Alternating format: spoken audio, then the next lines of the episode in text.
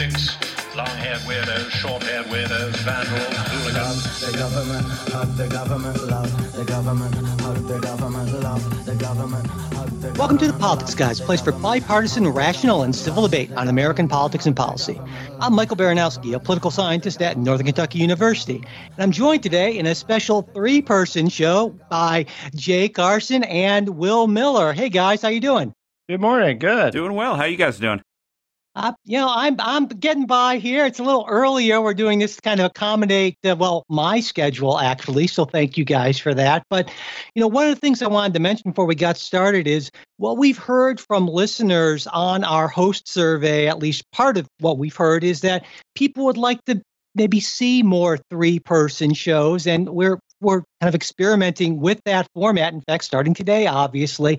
And if you haven't filled out the host survey, uh, we're trying to get some feedback from you as I put together our 2020 schedule. It would be really helpful. It's a short, simple thing, though there's plenty of space for you to hold forth if you want to hold forth longer. And you can get that survey. You can see the link at the show notes to this show, and we would really appreciate you helping us out with that. So thanks very much. All right, I think we're ready to get right uh, to it, Will. So if you wanna if you wanna lead us off, that would be great. Yeah, absolutely. And I think obviously the the main story this week, and uh, unfortunately or fortunately, depending on where you fall, what might be the main story for a while still now is the impeachment process, the impeachment developments from the week.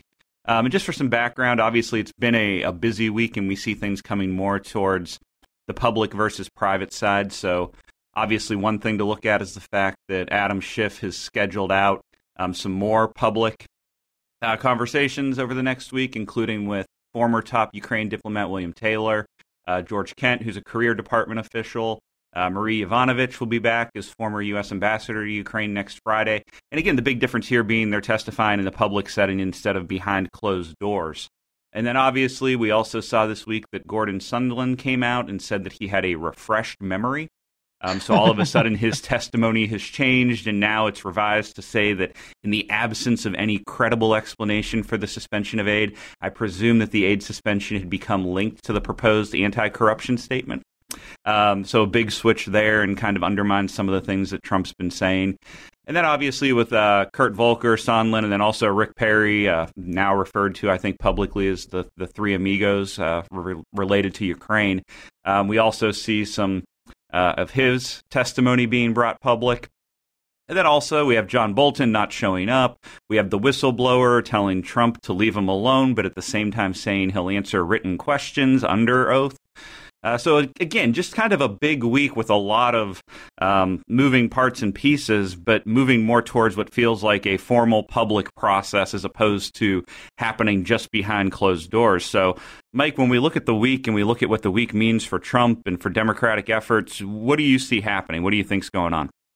Well, I mean, you know, also with the release of the uh, number of the transcripts from those closed door hearings and Bolton's attorney saying, "Hey, I've got some stuff that hasn't come out, but we have to wait for the uh, that court case to decide on whether or not uh, Bolton can be compelled to testify." Basically, you know, it seems to me that the, the narrative that initially we had glimpses of is just solidifying, and that being that there was a, a sort of a two-track foreign policy. You had your uh, career State Department folks who were trying to conduct what I guess I would call normal foreign policy. Then you had the Trump political team led by, well, Giuliani and with Perry in there, and certainly Sondland and, and, and a few others who were uh, attempting to bend foreign policy in such a way that it would hurt Donald Trump's political opponent. Now, based on the evidence we see now, I, I think it's sort of well, it's difficult. I think it's strange credulity to just dismiss this.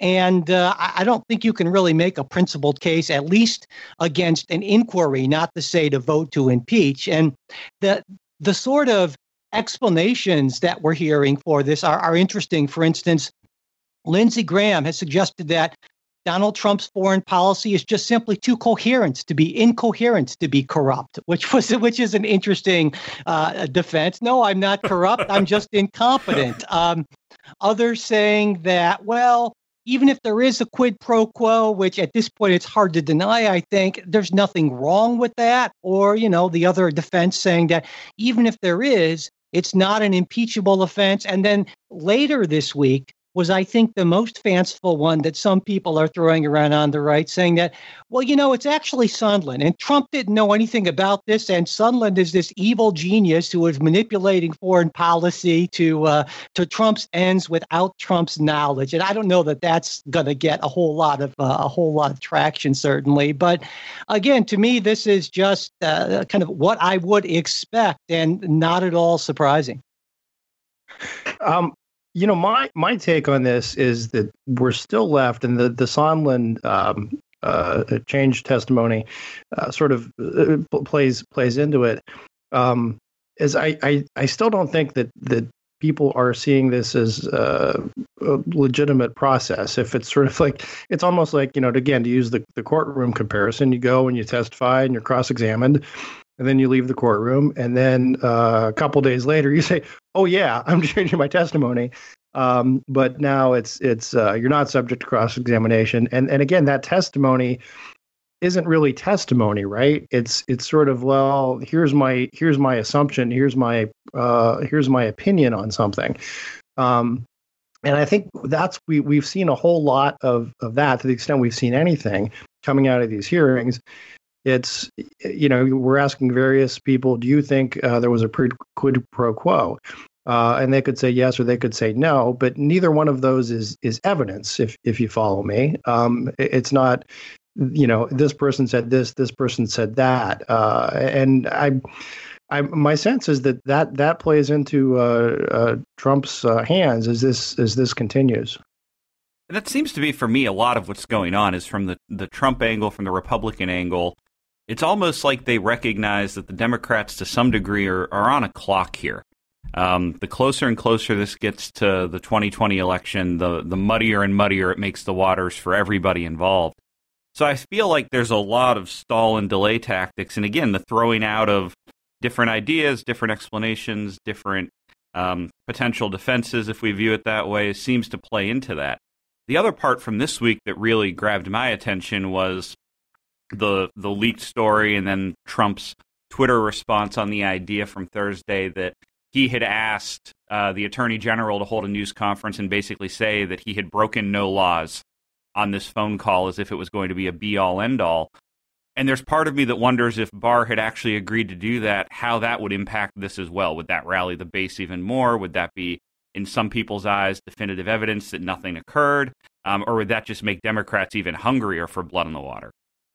Well, my take on all that is essentially the base doesn't need to be rallied because absent Donald Trump on tape or in person saying, yes, I actually told Ukraine that I would that I wanted Joe Biden investigated and aid would be withheld unless he was investigated. That I think would be the only evidence of a quid pro quo that uh, that would be accepted by oh. most of by most of Donald Trump's base. And I think I don't know, Jay. I get the sense that that's the only that that's the standard that that you're going by. Though maybe I'm wrong about that.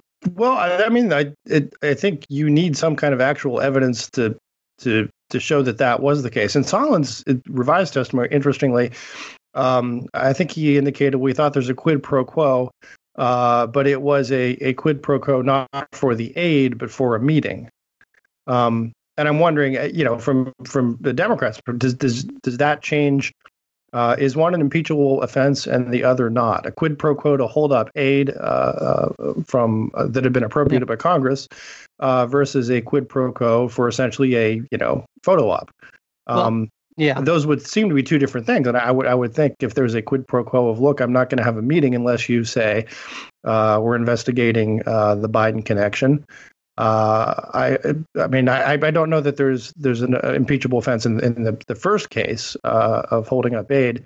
Um, again, if the Ukrainians didn't know the aid was being held up, um, but if, if it's a question of we won't do this, you know, meeting photo op with you unless you do this, I'm I'm not sure what's uh, how what where's where's the the crime in that? I guess. I guess mm-hmm, I'm wondering, you guys, if if you you would argue that this is essentially something that is so inconsequential in your view that it's not that doesn't even rise to the level of something that should be investigated. I, I guess that's where I'm having the trouble. So Jay, No, I mean, no, I, I, no, wait. Let, let me just let me just finish and say that, you know, I think there's there are two different questions here, and the first question is: Is this something that is significant and serious enough with enough potential corroboration that it deserves and that it merits an investigation? That's one question. The second question then is: Is it enough that it merits uh, an actual vote? To impeach. And it seems to me that the Republican stance, at least in Congress, is that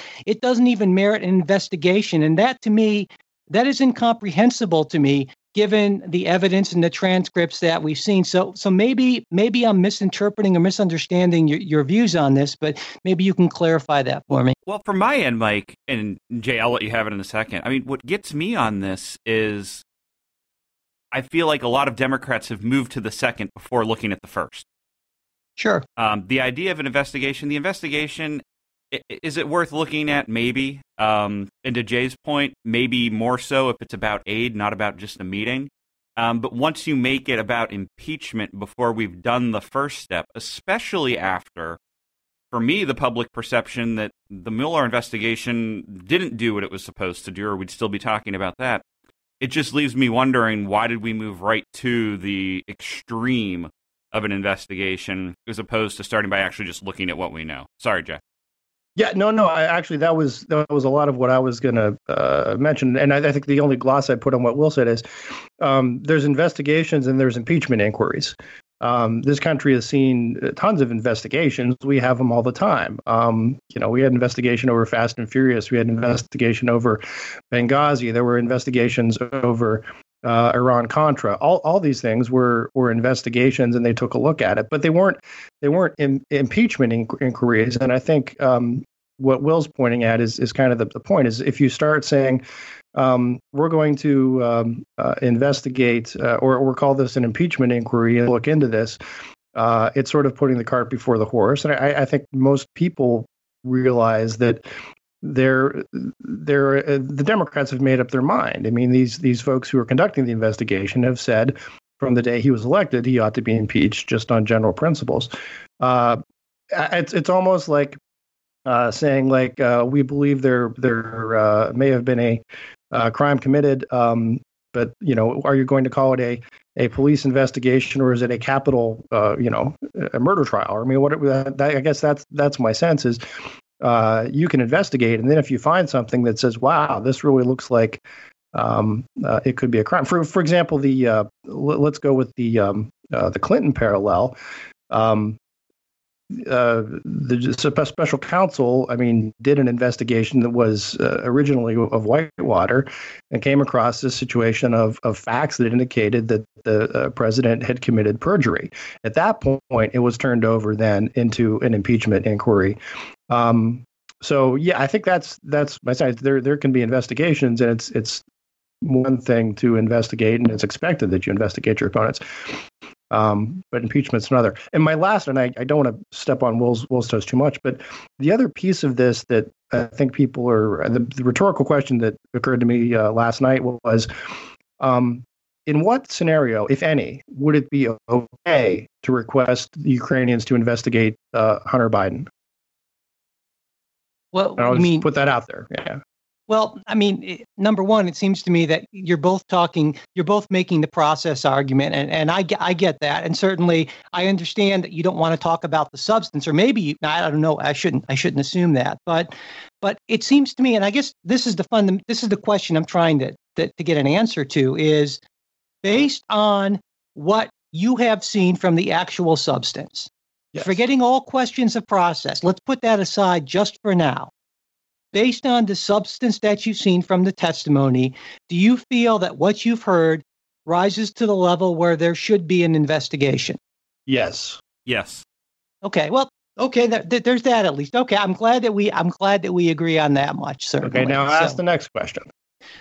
The next well i mean the next question i guess would be is do you feel that this is the this is the investigation that we should be having on that and i know jay you would say no Right. now of course we couldn't have a special Well, I- prosecutor because that statute uh, that statute lapsed and you can't so it's one thing when you have uh, you know I, when who would be doing the investigation? I guess obviously the Justice Department wouldn't. Donald Trump's Justice Department would not be doing this investigation. no, no. But, but sure, but you could still have. What I'm saying is, you could still have a congressional committee or a congressional investigation into something, and then the congressional uh, committee makes a referral to the House Judiciary Committee to begin an impeachment inquiry or something like that. Isn't that what we're doing now? I mean, that sounds like that sounds like a great description of the process right My now. My concern is now it's guised in impeachment Right. proceedings as We've opposed to an investigation.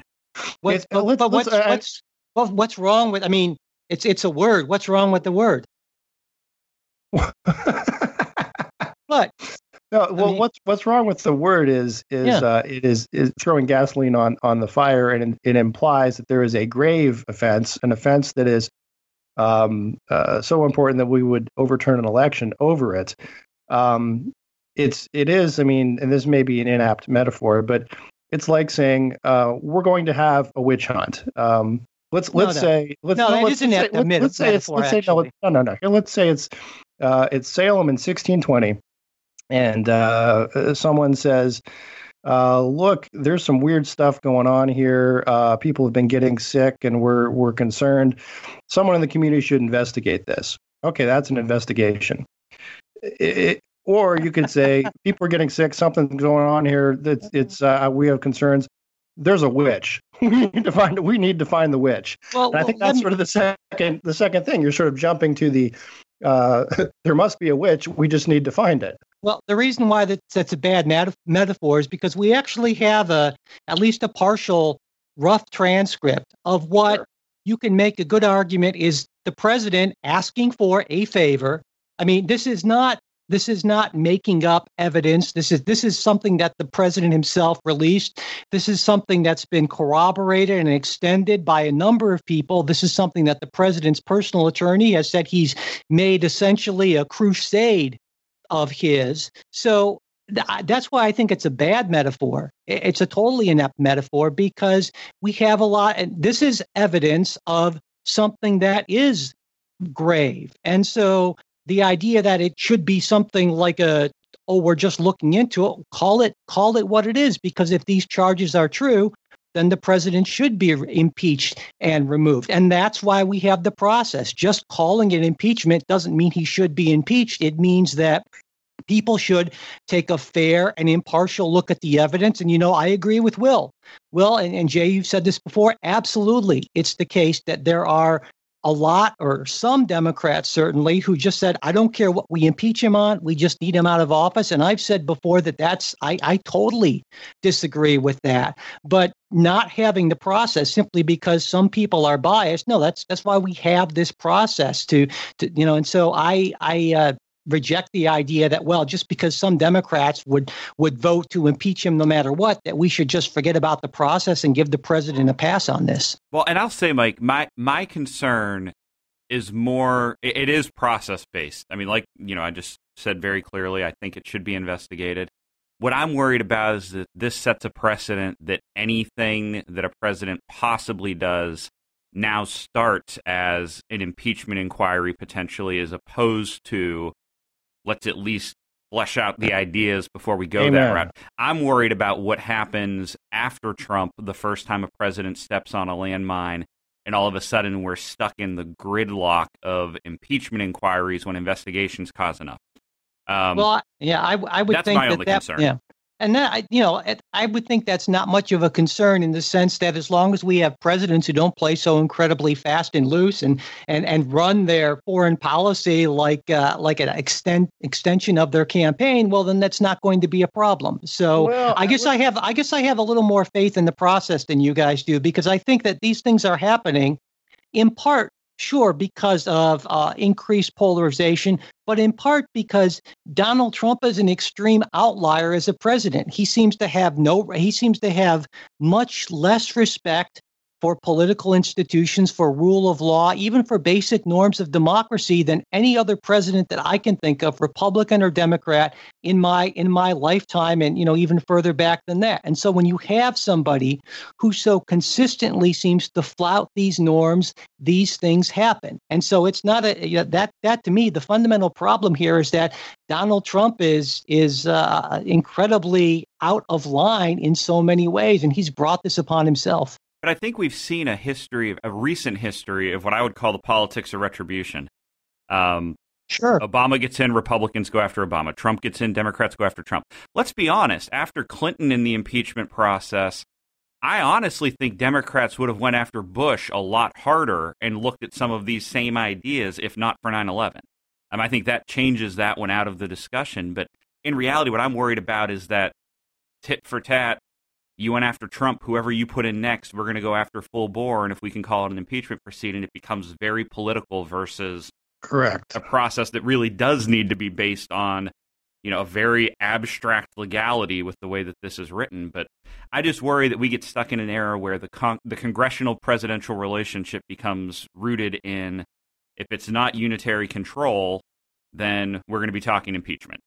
I think Yeah. we're. as, I as- think as we hmm. as we've drifted for to like the, the permanent campaign, right? That started under Clinton. I mean, I think yeah, what Will's saying, I'm I'm 100. percent It's it's now it's going to be the permanent impeachment campaign also. Well, I, I mean, of course, only time will tell on this. I, again, I think I have a lot more faith in the process than you guys do, and maybe you're feeling a little more beleaguered because the president of your party happens to be It's our happens to turn. be Oh, somebody. I- no, I mean, like I have great faith in the process, and in the process Well, is he's I, I, I don't think to- you do. But I mean, I don't think you do because if you did, you wouldn't. I don't think you'd be so hung up on this process just being misused, essentially. And you know, and it seems to me that, and I get what you're saying. You feel that the Democrats have just gone way out of line here. And what I'm saying is that I don't think. I think certainly that's part of the story, but I think a bigger part of the story is Donald Trump is just a unique individual. And I would agree if we have more presidents like Donald Trump who so incredibly flout all of these norms that we're going to get more of this but you know it takes two to tango here and so as long as we don't have a president like donald trump left or right i don't think this is going to be as much of a problem though i you know i hear you guys disagreeing with me a little one bit on thing that really, really, really super quickly, because this is a this is a, a fun discussion with the three of us. Um, is that uh, my my issue is if you're going to have an impeachment inquiry, just like if you're going to have a, a criminal investigation, uh, at some point someone needs to say, uh, here is the crime uh, with which you're being charged. They have to articulate what the charge is, not just he's violating norms or or because you violated norms, uh, you seem like the kind of guy who would do this. Um, so I, I, that's that's my issue, and that goes to when when does an investigation become an impeachment inquiry? And I think it's when you have some articulable uh, high crime or misdemeanor that you can say right uh, that was was committed. And I, I don't I don't see that. I see a let's see what what we can find uh, to call a high crime and, or misdemeanor. And I'll ask, I'll throw that my rhetorical question out. People don't have to, to answer it, but just think about it. Under what circumstances would it be appropriate to ask a foreign government to inve- investigate uh, a U.S. citizen, be that Hunter Biden or anyone Yeah. else? Well, I, you know, I, I, we talked about this, Jay, you and I last week, and actually a couple listeners said, Mike, you really, you maybe had too much caffeine or you're going into peanut butter pretzel withdrawal, but you were pretty rough on the pretty emotional. And I sort of tried to tone that down. This is one of the things that got me a little upset. I think at that point, Jay, you and I were talking, maybe talking past each other a little bit, but here's my sense of that because I think those are fair questions. You can't just say, well, you're a bad guy generally, so we're going to impeach you. I agree with you on that. And I'm sure Will, you would you would agree with with with Jay with me on that as well. So my take on this is that uh, is that a high crime and misdemeanor in this case, uh, an impe- or the impeachable offense, if you will, is is be- is essentially asking for dirt or an investigation on a potential campaign rival as a condition of withholding something of value, which would be military aid from the Ukraine. And so now there's nothing, I'm pretty sure there's nothing in the US code that would call that a crime because, of course, there's only one person who could commit that act, and that would be the president. And no one's ever passed a law against that. But I would say that that would be if beyond a reasonable doubt, we could be it could be demonstrated that Donald Trump withheld military aid to Ukraine in exchange or with the expectation that Ukraine would investigate specifically Joe Biden's son, I would say that that would qualify as an impeachable offense. And now I, I, was wondering, well, what do you guys think about that? If if you could be if that could be proven to you beyond a reasonable doubt, would you say that would be cause not only to to impeach but to remove the president from office? Well, uh, let's let's. Um, beyond a reasonable doubt that he has asked for, I'd I'd say that is certainly grounds to for an impeachment inquiry. At that point, you have articulated something that could be a high crime or misdemeanor.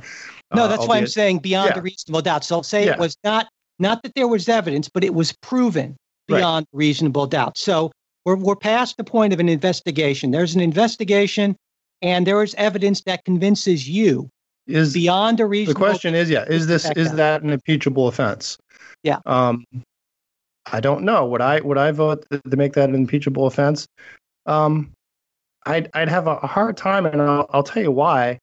Uh, and is, just to be clear, Jay, we're talking yeah. about not removing the president from office, but you're saying impeachment, yeah. Right. So you, it sounds to you, sounds to me Ow. like you're saying that you don't even think that that would rise to the level of calling for a trial in the Senate. That it's that it's that sort of inconsequential. Oh no, I, okay. I, I, would. I think I'd call for a trial in the Senate on that. Yeah. Okay. I, that's what I was saying. I mean, for me, I, and I, I'll be honest with this one, and Mike, you'll appreciate it. I think if that was a Democrat and this was flipped, I'd absolutely want a trial in the Senate on those grounds. Not a question.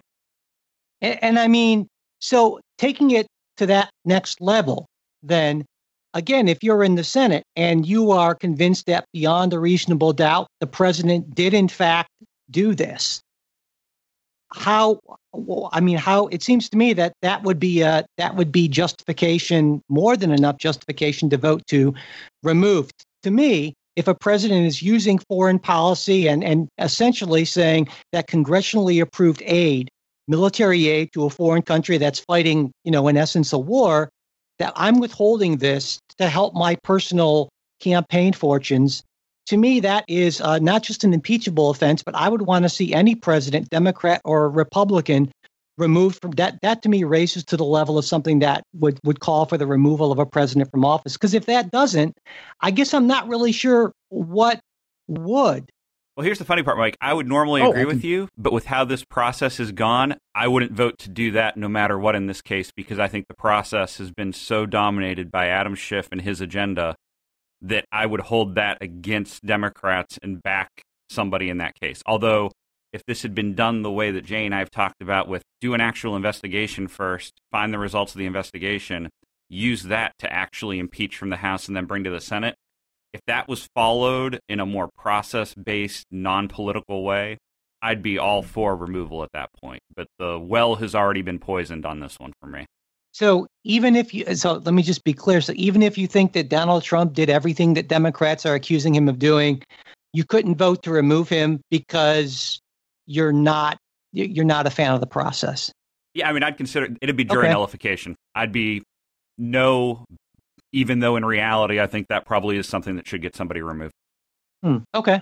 Well, and, and I think you also when you're voting on impeachment, you have to consider more than one. It's not just a uh, is this did this person commit the crimes? Is he guilty? Is it an impeachable offense? But there's also sort of a duty to the the country as a whole, and and is a is a you know greater goal going to be served by by doing sure. this? No, that's and, reasonable. Yeah, that I yeah. think that's a you know, I think that's a fair. And, I mean, and sometimes, talking about setting precedent and so yeah, forth, that sort of thing. No, and, and, sometimes we can be a little too legalistic, but thinking about the effects on the country, I, I mean, I agree with that. And were I a, were I a Republican senator at that point, I would probably that would play into my calculations. Of course, it can get it can very easily become a rationalization. Obviously, sure. oh, I would vote for this, but it would tear apart the country or something right. like that. You know, and, and, that that's my concern. But uh, but but yeah, I, you know, I and Jay, I didn't want to ignore the question that you asked, and it may seem like it, well, but I, ignore I, it. No, no, I don't want to ignore it because I think it's an important. You said it was rhetorical.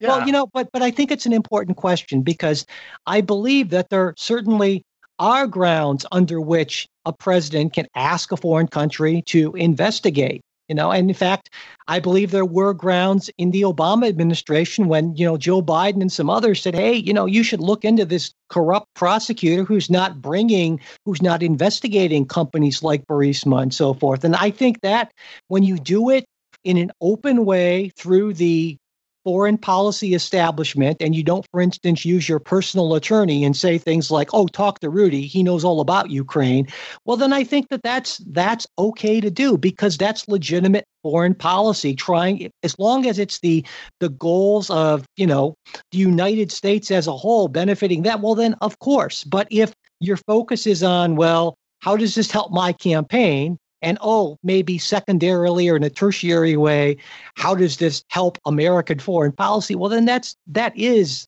you know questionable if not just the outright can, the two can certainly coexist. You can certainly have and, and typically they, you're is. right good you're right. is good politics. They certainly um, you're right you're right but that doesn't excuse you running foreign policy through your personal attorney yeah. Uh, well, with something else, because we could do a whole nother show on that. But my sure. last thing, because I know we've taken up a whole lot, but this is, I think this has been a really fun discussion. Um, well, the other thing that gives me qualms about this is is compared to say the Clinton and the Nixon um, impeachments and what they were about, is this goes to uh, a president's participation in foreign policy as opposed to Clinton and Nixon were purely domestic, uh, uh, you know, crimes that were were alleged against them, and and I think that that troubles me a little bit. And I, am not saying that there's a some constitutional line or legal line that says you can't impeach for uh, things that are relating to conduct of foreign policy. Um, but it, it it it's a little troubling that you can have an impeachment inquiry launched over an anonymous whistleblower's re- secondhand report over something the president said uh, to a foreign leader. Um, that that would seem to be really stepping on some executive toes. Uh, and and I think just as a, a separation of powers issue, that that troubles me a little bit more. Um, that Congress extending and again using, uh, you know, this this sort of thing of oh he, he was saying this to a foreign leader uh, we can impeach him. Um, uh, that's that that I find troubling, and I think no one's really articulated that yet, and it just occurred to me a, a minute ago. So, um, but I just wanted to throw that out there as, as reasons of, of why I would would not vote to remove. Right. Well, there are other things happening in politics, um, much to the dismay of some. Um, but obviously, this week also, when we talk about Trump and the impact impeachment might be having on um, his presidential chances, the Republican Party as a whole, we also had uh, elections, um, probably really three states that um, merit some discussion and some mention. Uh, in Virginia, we see the state house turn blue for the first time in uh, a long time. Uh, in Kentucky, which Mike, I'm sure you'll have a lot to add, we obviously see Andy Beshear defeat perhaps the most unpopular governor of our time in Matt Bevin. Uh, and then in Mississippi, despite having what I would consider a fairly strong Democratic challenger for Mississippi, uh, Jim Hood still loses to Lieutenant Governor Tate Reeves by six points. Um, and for me, I think what's really interesting here is obviously in the case of Virginia, we see trends that have been happening for a while continue um, in the sense of, you know, we see a lot of areas that Democrats flip, and they're really those highly educated suburbs, lots of affluence. So we're looking at Nova, we're looking at the greater Richmond area, we're looking at Hampton Roads. Um, in Mississippi, I mean, some will point to the fact, and I'll be curious for your take, guys, on um, what it means that Trump won Mississippi by 17 or 18 points, and Tate Reeves only wins it by, uh, I think, six in the end. And then obviously in Kentucky, you know, the Bevin is still tech. I don't think Bevin has formally said he lost yet, but that news should be coming any day. So, Jay, what did you take away from the Tuesday night elections? What do they mean for for those locations, and then what does it mean as a, a barometer for 2020? Um, my my sense, and, and I this is my usual answer to those kind of questions is I'm I'm always hesitant to read broad trends into off year, and this is particularly off year off year elections, um, and especially in, in places that are are very different, you know, locales and different types of races. Um, I think Mississippi came down to look. It's a it's a red state. Uh, going in. That's very much the presumption. Uh, even if you have a, a, a, strong Democratic challenger, it's going to be a tough hill to climb.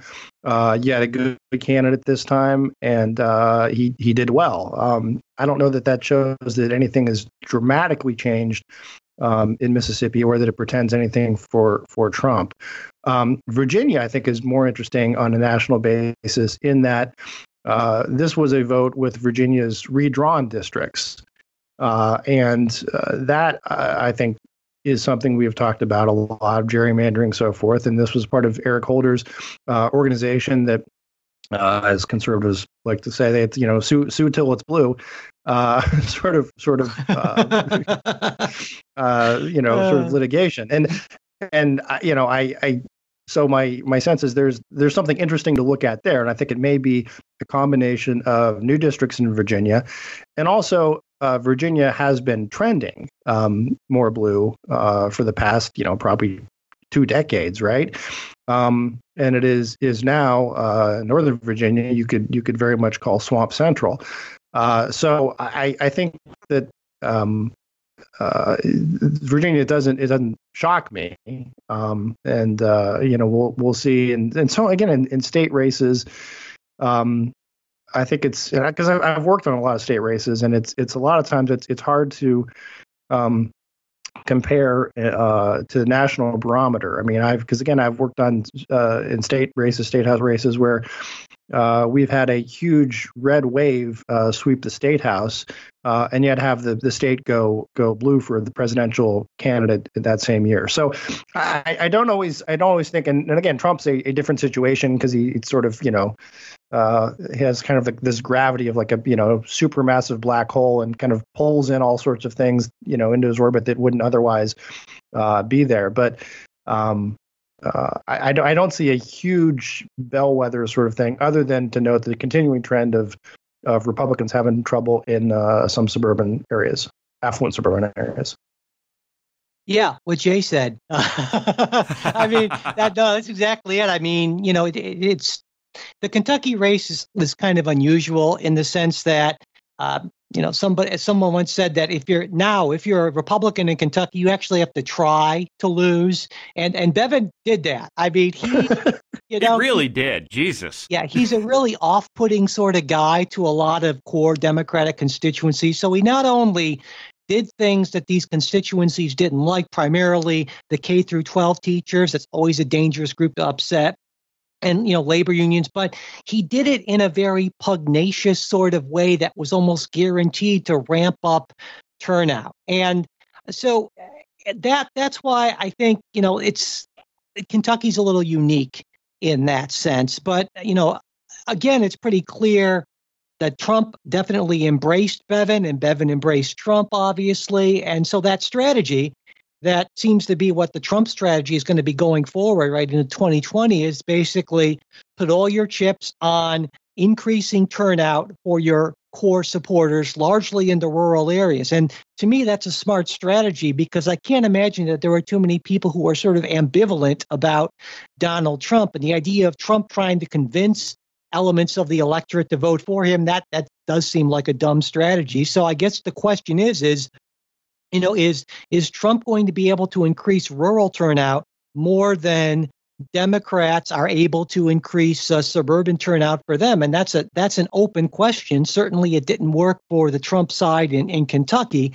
And while I'm also Jay reluctant to look you know into that too much, it'll be it'll be interesting to see how that plays out. But that definitely, obviously, is the is the trend with suburbs going a little bit more toward uh, or Democrats, but it also occurs to me that I wonder how much of a Republican thing that is as opposed to a Trump thing because you know Trump obviously hits a lot of those I wouldn't call him a white nationalist but he hits a lot of those sort of white male no I wouldn't what that white I wouldn't male, call you a child molester but no, you know. No I mean I wouldn't because that that's what and I'm saying that not as some sort of a a swipe but saying that a lot of people are talking about his white nationalist politics. I wouldn't say that. And that, that's my point is that, but my point is that he strikes a chord with a lot of disaffected, white, you know, not very well educated voters in rural areas. And so but is that a Trump thing? Is that go away if you don't have Trump on the ticket? Because a lot of people are saying, well, maybe this is just a Trump thing. And once Trump is off the scene, that doesn't necessarily mean that Republicans have lost the suburbs or anything like that. Right, and, right. and and I think that's an interesting question because of course whatever happens in 2020, you know, the, the larger the larger struggle continues, right? And I think there are a lot of Republicans who are concerned and asking themselves that question is, you know, do I want to throw in my chips with what makes sense for Donald Trump, of course, and that, that's a perfectly sound strategy for Donald Trump. But is is it a good strategy for the Republican Party going forward? I think I think not. I hope more Republicans do that strategy because we'll get more Democrats elected. But I imagine that you guys are not terribly comfortable with a strategy that focuses on uh, just really increasing turnout with uh, with rural voters at the expense of especially suburban voters. Is that right? Oh, this is the problem with the three three person thing. Um, we know who's coming next. yeah, exactly. for Will to answer. Um, for for me, no. Um, I I think you can do both. And um, the other the other sort of gloss that I would put on this is, um, I think you're right. The the loss in suburban uh, affluent voters may be uh, more a Trump thing than a Republican thing. Um, but also when you're looking at the candidates at the state level, um, in Kentucky and in uh, Mississippi. Uh, neither neither one of the Democrat candidates um, uh, in those. Yeah. I think you used that correctly. Um, in those races, we're out. We're touting a you know wholesale revamp of the economy, Medicare for all, uh, Green New Deal sort of thing, like like you may have a nominee doing um, in uh, in 2020. And I, I, think a lot of these suburban voters who are are put off by just the uh, the Trump persona and the tweets and and you know the nonsense that sort of thing. Uh, if if push comes to shove of well, we, do you want uh, a jackass or or a socialist? I mean, they they, they might stick with jackass. So Hey, you yeah, know, and that's uh, sorry, go ahead, Will. Sorry, I didn't mean to So the thing I'd say is when it comes down to that, the rural voter turnout. I think the way you phrase that, Mike, is is so spot on. On the question being, can Trump up those numbers enough to make up for population changes, redrawn maps, all of those fun things? Um, and that's to me where it ties back to the story we spent the first thirty minutes talking to. Um, everything Democrats do related to this impeachment inquiry raise the opportunity for rural white farmer who is disengaged at this moment to decide I'm sick and tired of Democrats going after the guy I voted for or supported or would have supported. Um, so that's where I think this has to become part of that conversation. Um, and that's one of those things that we're not going to be able to predict. Um, Yeah. we're not going to be able to tell who's going to show up or not show up. You know, one thing I know, I know, guys, we got to move on, but I have to say one more thing to kind of get a make a personal uh, know, recommendation exactly. But you know, it occurred to me after the Kentucky election that uh, if Kentucky had used ranked choice voting, Matt Bevin would be governor uh, because there were like over twenty it was independent, votes. or there was Yeah. a, Yep. uh, there was a Libertarian. Libertarian. libertarian. Yeah. over 28,000 votes for him. Bevin lost by around 5,000, and most of those libertarian votes would have gone for for Bevin in, in a ranked choice thing, where Bevin would have been their second choice. Boom, he would, you know Maine's Maine's doing it now for congressional elections, and uh, there's actually uh, a number of states that have uh, legislation about that. In fact, there was a bill in Congress introduced at the end of September uh, called the Ranked Choice Voting Act to make it a national requirement. And I am I'm a big fan of ranked choice voting. Jay, I know you don't like it, and and Will, you and I are actually going to be going back and forth on that because it's one of the chapters in our in our book. And I am It I is. just I wanted to throw it in there because as you guys know, I love ranked choice voting. I think it leads to better, more Democrat, small D Democratic uh, uh, results. And in this case, it would have led to a more you know, large R Republican uh, result. But anyway, I wanted to throw that in. And, I, just, I just like, Mike, that you just led for a path to Bevin to still be governor.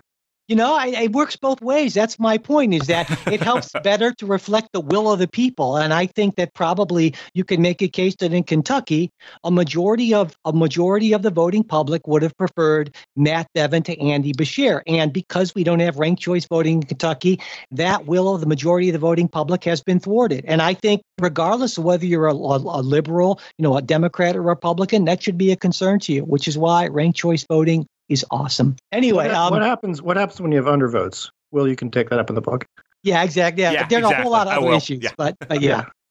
Hey, but but you know, before we get to the next story, I wanted to just take a minute to thank our newest supporters. Or it's actually one an old supporter. I don't know if he's old, but someone who's been with us for a while who recently doubled his monthly support for the No show. way. Doubled, yeah. Noah, thank you so much. And I believe Noah, I think I I owe you a coffee mug and uh, or a tote bag. So you know, uh, let me know if you'd like that, and I'll get that out to you. And also, we have another new supporter this week who asked to rem- remain anonymous, an anonymous donor.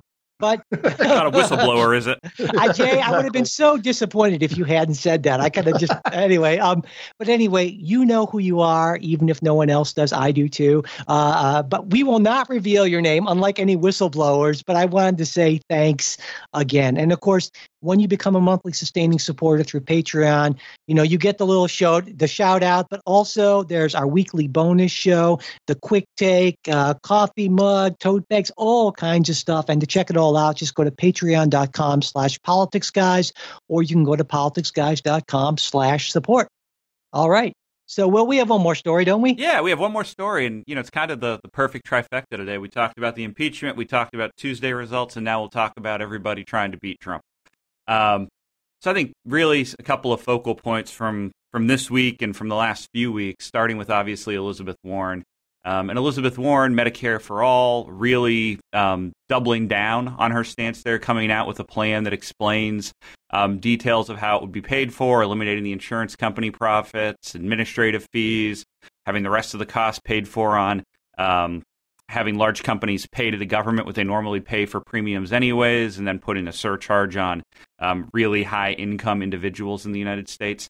And to be honest, I mean, she's come out on the offensive with this. She's called out Joe Biden, uh, Mayor Pete. She's called out um, Amy Klobuchar, who've kind of fought against her and saying that she had no real, real ultimate plan. So we have Elizabeth Warren sitting on one end. Then we obviously have Michael Bloomberg saying that he's he's going to run. Um, and again, with Bloomberg, it's really interesting. Obviously, with his uh, run getting traction now on social media, uh, Signal Labs, who I tend to look at for some social media analytics, actually says that 62% of the conversation about his presidential bid um, is actually negative right now. Um, and then the other issue that comes with it really is the fact that from the Democratic angle, and Mike, obviously, I'll be curious for your take on this. Uh, this is an almost 80 year old guy um, who is white as can be, who supported stop and frisk policies and has a history of just the Me Too movement um, all over. So it'll be interesting to see what he means despite the money he has. And then lastly, I think we have to point to the fact that the battleground state polls that came out this week um, did not suggest that Donald Trump is losing uh, in a way that would be a, a, clear case for Democrats. I mean, if you look at Trump versus Biden, um, and you look at Michigan, Pennsylvania, Wisconsin, Florida, Arizona, and North Carolina, uh, Biden's winning in four out of the six, but by no more than five points. Bernie Sanders is beating Trump by uh, one or two points in three states. And then against Elizabeth Warren, there's two states that are even, with Elizabeth Warren winning Arizona by two. So this is not something where, despite some on the left and some pundits saying that you know Trump's going to lose by 10 points, the polls today uh, aren't suggesting that that's necessarily the case. So, Mike, I gave you three options. Which Yeah. track do you want to head down? well, I guess I'll start with Warren uh, because that seems to me to be well, I don't know, I'm necessarily bigger, but it, it seems to me, you know, Warren released this Medicare for all financing thing because even I mean she knows it doesn't stand a chance. This is a political document. And I think this is a case of Elizabeth Warren positioning herself as kind of the wonkier version of Bernie Sanders with a plan for everything. Basically forced her hand, but it also I think paints her into a corner. You know, there's a reason candidates keep campaign proposals vague, especially in primaries. So they can't be completely ripped apart, which Warren's plan is being done to by her own party. You know, Larry Summers looked at it and said, "This is just crazy math." A, a, whole bunch of other, you know, prominent Democrats have just said, "This is just this is just nuts," essentially, and that's that's that's handing obviously someone like Donald Trump or Republicans just uh, great material to use should she be the nominee. So that I think is obviously part of the reason why Michael Bloomberg entered the race, not just Joe Biden being weak, but the, the, the prospect of Elizabeth Warren potentially being a, a weak uh, general election a candidate. And those polls, I think, would, you know, even though, hey, it's one poll a year out, and I think there's a lot of issues with that, but still, it's cause for concern. Democrats shouldn't should, just shouldn't look at the national polls and say, oh, we're fine, because of course that's not how presidential elections work. Now, I did want to say because you know we don't we we've talked not as much about policy as uh, you know I'd like. Obviously, I think as all of us would like, but that's just the nature of camp of campaign season, I guess. But what kind of bugs me about the whole Medicare for all debate essentially is I hate the way my party's framing it. I, I really do. Um, I think it's being framed in exactly the sort of way that gets a lot of support from Democratic activists and progressives, but is destined to fail in a in a larger audience and to fail abysmally. I mean, if I were if I were in charge of messaging, I guess I'd pitch it this way. General Motors says that healthcare costs for employees, just healthcare costs for their employees, add somewhere around $1,500 to the price of every single vehicle. Now, no non US automaker has to take on those costs because their governments take care of it. And so my pitch would be isn't it time that we stop fighting with one hand tied behind our backs and support our great American companies as much, if not more, than foreign governments support theirs. And okay, that can be picked apart too, but at least it's more of a, I think it's more of a centrist kind of pitch that maybe might get somewhere. And so I really feel like my party sometimes is shooting itself in the foot by, by, you know, proposing policies that I like, but not try to, not framing them in the right way. And I think that's a lot better frame. So kind of more of an opportunity and growth frame rather than sort of a fairness frame, I guess. Yeah, but that's not what that's not what is selling these days. And, and although I mean, I, I think I mean at least not in the the primary uh, among Democratic sure, yeah, activists. Absolutely. Um, yeah, I, w- I was I was going to say uh, Larry Summers uh, said the math looks like a woman did it. Um, oh, just, oh, just kidding. I'm oh, kidding. oh, I'm kidding. Ouch. I'm kidding, Larry. No, I'm no, wait, no, no. We around. should put that. Hold on. We should put that in context because Summers Well, I thought you was was president of Harvard. Exactly. Yeah. Yeah, when Summers was president of Harvard, he got into uh, hot water and ended up not being president of Harvard because of some comments he made about women and and and the sciences and not potential fitness and that kind of thing. So that's that wasn't Jay being being sexist. That was Jay making comment on something Summers said. Joking about what uh, Larry uh, said or didn't say, which which again I think he was railroaded back then. But um, setting that aside, something that you know has come out about Obamacare, right, over the past couple years is that, hey, it looks like it's it's more popular than it it used to be, and it's also very popular about uh, among people who don't have it, and I think there's something there that a lot of people like the idea of there being this safety net, right? That oh, if something happens, uh, I know this that this is there. Oh, I know I can get pre-existing conditions covered. Oh, my kids could could stay on my insurance. Um, and I think that's maybe where where the, the Democrat base is, or where where America tends to be. Right? They're happy with their own insurance. They think, okay, mine mine's doing fine. My employer, I like I like my insurance. Um, I'm concerned if something should happen to me, either employment wise or you know catastrophic health wise would i would i be okay uh, and they want that safety net but but they don't they aren't necessarily looking for a a remake of the, the us economy um, and uh, i think that's what what uh, elizabeth warren and Yeah. bernie sanders are proposing I and, and they think it sounds great but yeah most Yeah. people aren't looking for that Yeah, I, I, agree absolutely with that. And I think too much it's framed on both sides in kind of an all or nothing sort of thing by extremists on both ends. And I guess that's why uh, why all all of us are more or less centrist because we, we don't we don't sort of buy into that logic that uh, we need to you know remake the entire economy. And I get a lot of hits obviously from the progressive wing of my party. I hear a lot from progressive listeners, but and you know that's maybe my Burkean side coming out. But I get very uncomfortable with massive remakes of the uh, of the economy, which is not to say that I'm not for a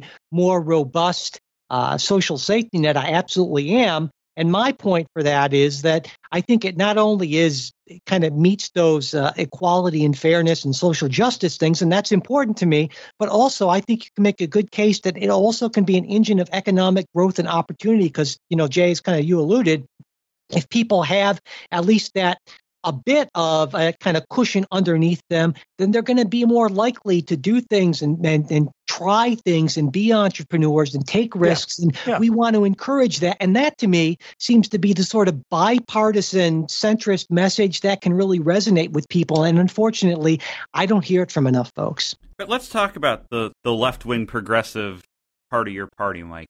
Uh, I, am going to use those poll results. Yeah. Use those poll results to look at it. And we hear from progressives all the time that, you know, all Democrats want progressives and there's this great, you know, untapped American potential here. And then you look at the battleground polls. And Joe Biden beats Trump in four out of the six states, Bernie in three, Elizabeth Warren in one. Um, I just don't honestly believe. I think there are a lot of Americans who might like a few progressive ideas, um, and they're typically hand picking which ones those are. It's not an across the board. We want to be ultra progressive in every area. But at the end of the day, I think we are seeing some of that centrist messaging playing a role, especially in the battleground states where Joe Biden is out polling yeah, Bernie Sanders or Elizabeth Warren, yeah. especially against Donald Trump. Yeah, no, that, that that's actually that that's a good point. I, I hadn't really thought about that, but yeah, because there is a lot of pushback, and certainly Obviously, part of that is people like Buttigieg and, and, Biden trying to occupy that sort of middle lane, basically. So part of its campaign strategy, but also Joe Biden is kind of a centrist guy. Now, for someone like Buttigieg, I think it's more of a strategy. He's a little more left than he's sort of, at least he started out a little more left, and he's kind of conveniently strategically tacked to center left and I, can, I get that certainly but but yeah i guess you're right. There is a little bit more of it than uh, than i initially uh, suggested. Yeah. The, the, other the other thing that going to will's point on on polls is uh, I, I saw one the other day talking about like uh, approval for uh, medicare for all and the sense of okay,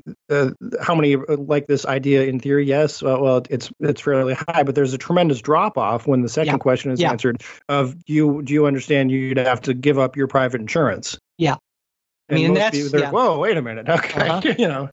Yeah, because as you pointed out, Jay, most people who have insurance, and like half people have insurance through their employers, and then a you know bunch of people have it through obviously older folks, social uh, Medicaid. Most of those people are relatively happy with what they have, and so trying to, and that's that's a big issue for the Warren plan. Any plan that would remake this is how do you manage the transition, and that's uh, that's even a tougher question, I think, than sort of long term benefits and financing because that transition period is just going to be a bear. And so no one has a good answer to that, at least as, as far as I'm concerned to this point. But, you know, as to, I, I know we're running a, a little bit late, but I wanted to mention the Bloomberg thing as well, because, you know, what occurred to me if Mike Bloomberg wins the nomination, basically we well not basically we would have two septuagenarian white male New York billionaires uh, competing Both for the presidency. histories of questionable actions with women. You know, yeah, I mean, my and then I look at the field. You know, Bloomberg 77, Trump 73, Biden 76, Sanders is 78, Warren is 70. I'm like, my God, at some point, right, guys, we're going to get to the post-boomer age in politics. It's got to happen eventually. Uh, but, but, and I can, I can understand. You know, in our Facebook group this week, someone was talking about boomer splaining and the boomers, and I, after a while, it does tend to, it does tend to grate I think uh, a little bit. But but obviously, Trump and aside from being billionaires, there are some pretty important differences between Trump and Bloomberg. For instance, for one thing, Bloomberg is a whole lot richer than Donald Trump. Uh, you know. Look, Trump is a baby billionaire. Trump is a real billionaire, right? I mean, and, and of course, Trump is, you know, calling Bloomberg Little Mike. Bloomberg's only five eight. Trump is six three. So I guess that's going to be the the moniker for him. But and we talked a little bit about just earlier about you know Bloomberg being a, a Democrat. He's not really. He's he's really about as centrist as you get, right? Because he was a Democrat, then he became a Republican and ran for mayor of New York City, and uh, then he became an independent, and then he became a Democrat, and now he's donated you know over a hundred million dollars to Democratic causes. And kind of a neat thing about Bloomberg's potential presidential campaign is because he's uh, the 15th richest person in the world. He basically he he has said he would self-finance his presidential campaign, which would mean that under current debate rules, he would not qualify for any of the presidential debates because they're based on campaign contributions. But Well, would- that's okay, Mike, because the left says Donald Trump just talks to himself anyway. but I mean, even for the primaries, that would be, you know, that would be an issue. And uh, but certainly in the funding, uh, just a couple years ago, I think Mike Bloomberg donated 1.6 billion dollars to Johns Hopkins, his alma mater, and there would be no problem with him throwing a billion dollars on a, on a on a political campaign, and that would be about what it would take, I would imagine. So, but I don't see him Well, I think it'd be more like 20 billion. No, no, not at all. Because if you look back at uh, 2012, overall fundraising for both sides was around $1 billion on each side. In 2016, it was actually a little bit less than that. So, no, a billion dollars is all you need. So, no. well, maybe I was maybe I'm looking at overall spending. now, you might be looking Without overall doubt, spending in all thought- I thought- elections. yeah. But no, for the presidency, it's around a billion dollars. Right. So, uh, that would be Bloomberg could toss that off with no problem, you know. But I don't really see this as being that big of a deal because I agree with Mike Bloomberg of the Mike Bloomberg of March saying, I don't see how I get through the Democratic primaries. And I still don't see how he gets through the Democratic primaries. In fact, I think this could actually give him, and with the result that's his least favored result, and a lot of centrists' least favored results, it, it hurts. Uh, it hurts Biden and Buttigieg just enough, and maybe Klobuchar, who's not really a, a thing at this point yet, polling wise, but it hurts them just enough to give a little bit more of a boost in delegates to, uh, or it splits the delegates, give more a little bit more a boost to Sanders and particularly Warren, and we end up with, I think, potentially a greater likelihood of uh, Warren being the nominee. So if you're a progressive, I think you would like Bloomberg getting into the race. But if you are a centrist, I don't know if this is uh, particularly good news. At least that's my take. Right. yeah, and I agree with that. I think if you know, if I'm sitting there, I look at Biden and I'm like, this is the guy that you have Biden supporters. But at the same time, when I think about it, some of the biggest concerns about Joe Biden, I feel like, are still issues for Michael Bloomberg. Um, if you have female voters that are looking at Biden and saying, you know, we don't like some of the allegations and some of the behaviors, Michael Bloomberg's not going to make them feel any better about those. Yeah, Nope, that- but his kid his kid didn't work for Burisma. I mean, That we I- know of mean, yet. that's that's that's that we know of yet. Yeah, we know. I mean, that, but that's quite honestly more because it's it's almost as if Biden sort of you know uh, by his candidacy is going to step in and and you know it's sort of like you can't have uh, the impeachment inquiry and have Biden as your nominee. I think is the problem. You can have one or the other. Um, and Bloomberg certainly has see what you're problems, and. I Yeah, I yeah. would I would tend to agree that uh, he's not going to fare well in the, uh, the Democratic primary, especially as a late entrant at this point, and somebody without any real machinery in in the Democratic uh, Party. Yeah. Uh, which I think is is so important in a in a primary, uh, and it's it's much different than running for mayor of New York. Yeah, absolutely. And you know, we talked, Jay, you and I, I think talked about that in relation to uh, Hillary Clinton thinking about and now you know deciding it looks like not to enter the race because even if you have a lot of money, getting the people and getting the infrastructure built up out of nothing that's that's you can throw as much money as you want at it, but if the if the best people are taken, I mean, Yep. there's only so much you can do. You you can't you can't create time basically, and so even with all his money, I just don't think that this is the candidacy that's uh, that's going anywhere. So, but we we will see. God knows I've been wrong about about other nominees, so we'll we'll see uh, on that. But uh, hey, guys, I know we're running a little long. I also, before we closed, I wanted to mention once again that we have that politics guys host survey and we will put the link up on the on the website. We would really appreciate it if you filled it out. It only takes like a minute or so basically and again you can comment if you want. And also if you're doing that you might want to comment and let us know what you think about this three person format. I don't know how you guys feel.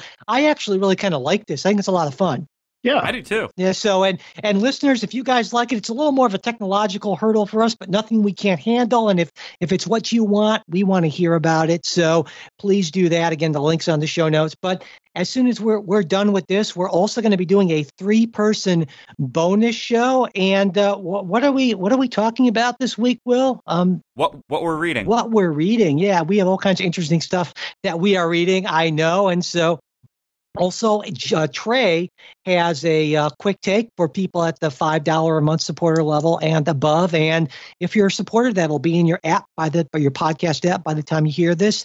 If you're not a supporter, you can just go to patreon.com slash politicsguys or politicsguys.com slash support. And if you want to get in touch with us for any reason, you can at mail at politicsguys.com. There's our Facebook page, which has just been really interesting, I think, in the last week or two. That's facebook.com slash politics guys. And we're also on Twitter at politics guys. And hey, if you haven't subscribed to the show yet, that would really help us out. We would appreciate it greatly if you did that. And if you could spread the word by, you know, talking about the show to folks and uh, liking us and leaving positive reviews, that would be helpful as well. The executive producers of the Politics Guys are Bruce Johnson, Will Moreno, Andra Masker, and Daniel Toe. Today's show is produced by Will Miller. We'll be back with a new show on Wednesday. We hope you'll join us.